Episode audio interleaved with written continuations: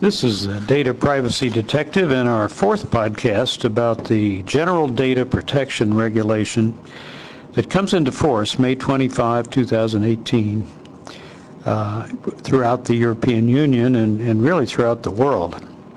Today, uh, we're asking this question What personal data are covered by the GDPR and what aren't? Now, the GDPR defines personal data very broadly, but it isn't a, an all-encompassing effort to protect every kind of personal data from every conceivable use or misuse.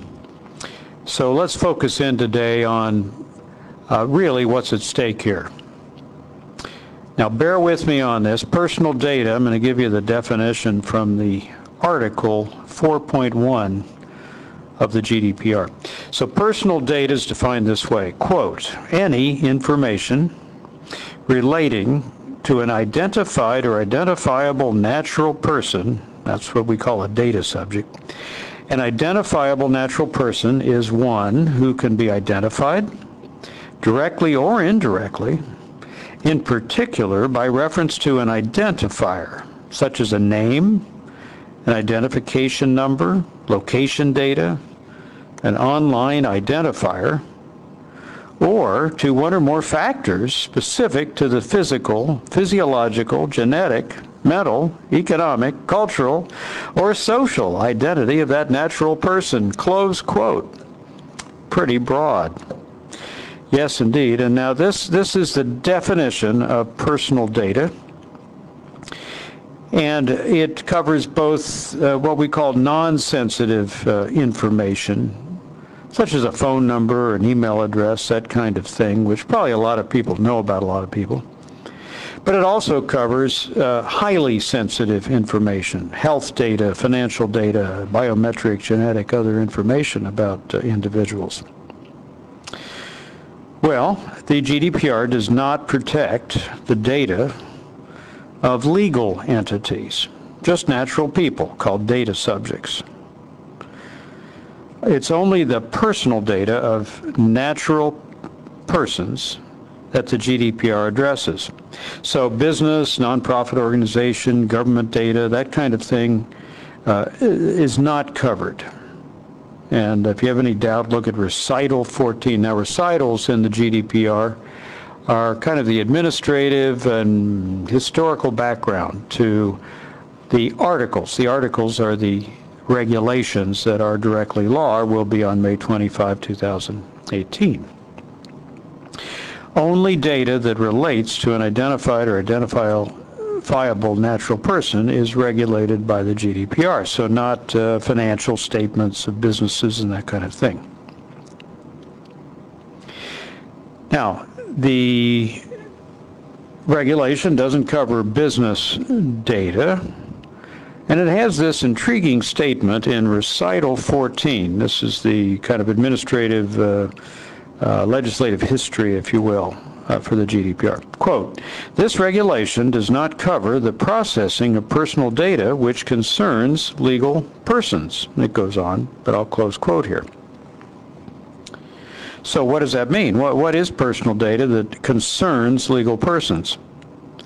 Well, one might be tempted as a business to say uh, all of our employees and customers and so on, that concerns the legal person, so it's exempt, and that would be a very mistaken uh, conclusion. Uh, legal entities that hold personal data of natural persons cannot simply ignore the GDPR by saying, well, that concerns the business. Instead, uh, the data of about the legal entity, like a financial statement, is, is not covered but the uh, personal data held by a business uh, about employees, healthcare records, customers, uh, this kind of thing, uh, is certainly addressed. It's the whole point of GDPR in a way. Now there's a second broad exception beyond not covering the data of legal entities. And that is that it doesn't cover personal data used, I'm going to use a quote here from Article 2.2, uh, quote, by a natural person in the course of a purely personal or household activity, close quote. So, for example, someone keeps a diary at home or uh, photographs of other people, family members, and so on. It's just for personal purposes, household activities. That's not covered by the GDPR. So people who keep that kind of data for their own private purposes don't need to comply with the GDPR. That does not, of course, exempt businesses that collect or process information from people who may be using the data themselves for their own private uh, home personal purposes. Let's say someone who uh, posts on Facebook. Because the, the businesses, the organizations, are not natural persons and they're not using it for their own uh, personal or household activity. They're using it for business. Now, there are a number of organizational types and uses that are exempt from complying from GDPR rules because of the, the nature of their function in, in, in, society. For example, courts. Courts have to gather, collect, process, and publish names and other details about people involved in judicial proceedings. And so the GDPR does not dictate or control how courts act in their judicial capacity. Likewise, a variety of uh, uh, member state organizations, meaning member states of the EU, uh, they have to be free to protect national security, conduct police affairs, that sort of thing. And that falls outside the scope of uh, union law uh, and is exempt from the GDPR. So, uh, you know, the police force of a city in Europe isn't bound by the GDPR any more than a police force outside the uh, European Union is, unless it's specifically going beyond what the purposes of that governmental entity may be. You can look to Article 23 of the GDPR to find a, a whole host of subjects for which the European Union itself or a member state can restrict or opt out of the application of GDPR rules.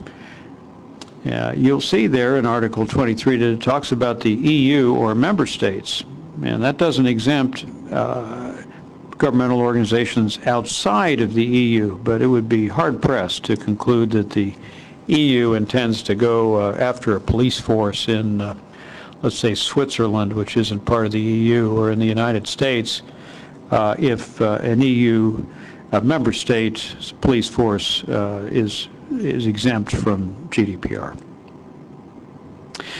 Here's another wholesale exemption, and that's anonymous data. Now, anonymous data is data that literally is incapable of being linked to identify an individual.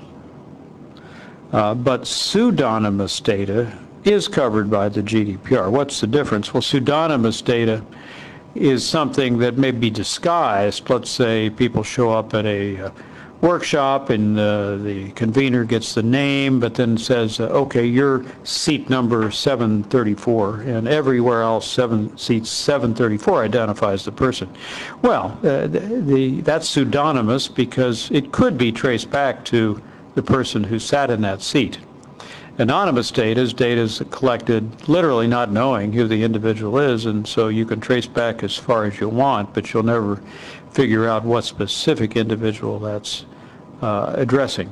So again, your anonymous data completely exempt. Pseudonymous data is covered, but the GDPR recognizes that once you pseudonymize data, there's a much lower risk of abuse or misuse. And so it's given a kind of preference uh, in the way GDPR calls for uh, figuring out first the high risks versus a low risk in a data privacy uh, protection policy. The last wholesale exemption I'll mention is for people who are late to use a, a term or deceased persons. Um, but be careful because individual member states of the EU can have their own laws concerning the privacy of people who are deceased. Uh, but the GDPR itself does not uh, require uh, graveyards and other people to uh, worry about the personal data of people who are uh, deceased. Those are the broad exemptions. Otherwise, pretty much anything that helps identify a person, whether it's sensitive or highly sensitive, is data that is subject to the PR if it involves the scope that the GDPR is about. And around the horn here and finish this podcast, remember that under Article 3, the GDPR applies to any processing of personal data, as we've discussed, quote, "in the context of the activities of an establishment of a controller or a processor in the European Union, regardless of whether the processing takes place in the Union or not." Close quote. So this deals with processors outside the uh, European Union who are handling the processing of personal data. And then Article 3, paragraph 2 says, this regulation applies to the processing of personal data of data subjects, that means people, who are in the Union by a controller or processor not established in the Union. Now note there, it doesn't just say EU citizens and residents, it says of data subjects who are in the Union. So on its face, this would cover any natural people who are in the Union and concerns their personal data, and it covers how that personal data is processed regardless of whether the processing occurs inside the European Union or outside. So as we talked about in a prior podcast, it's extraterritorial, it's very comprehensive, although it does have the exclusions that we've talked about in this in this podcast. Next podcast we'll talk about uh, legitimate uh, legitimate reasons to gather personal data and to process it and consent and how those two work hand in hand to control the and protect personal data under the GDPR. Remember that your personal privacy protection begins with you.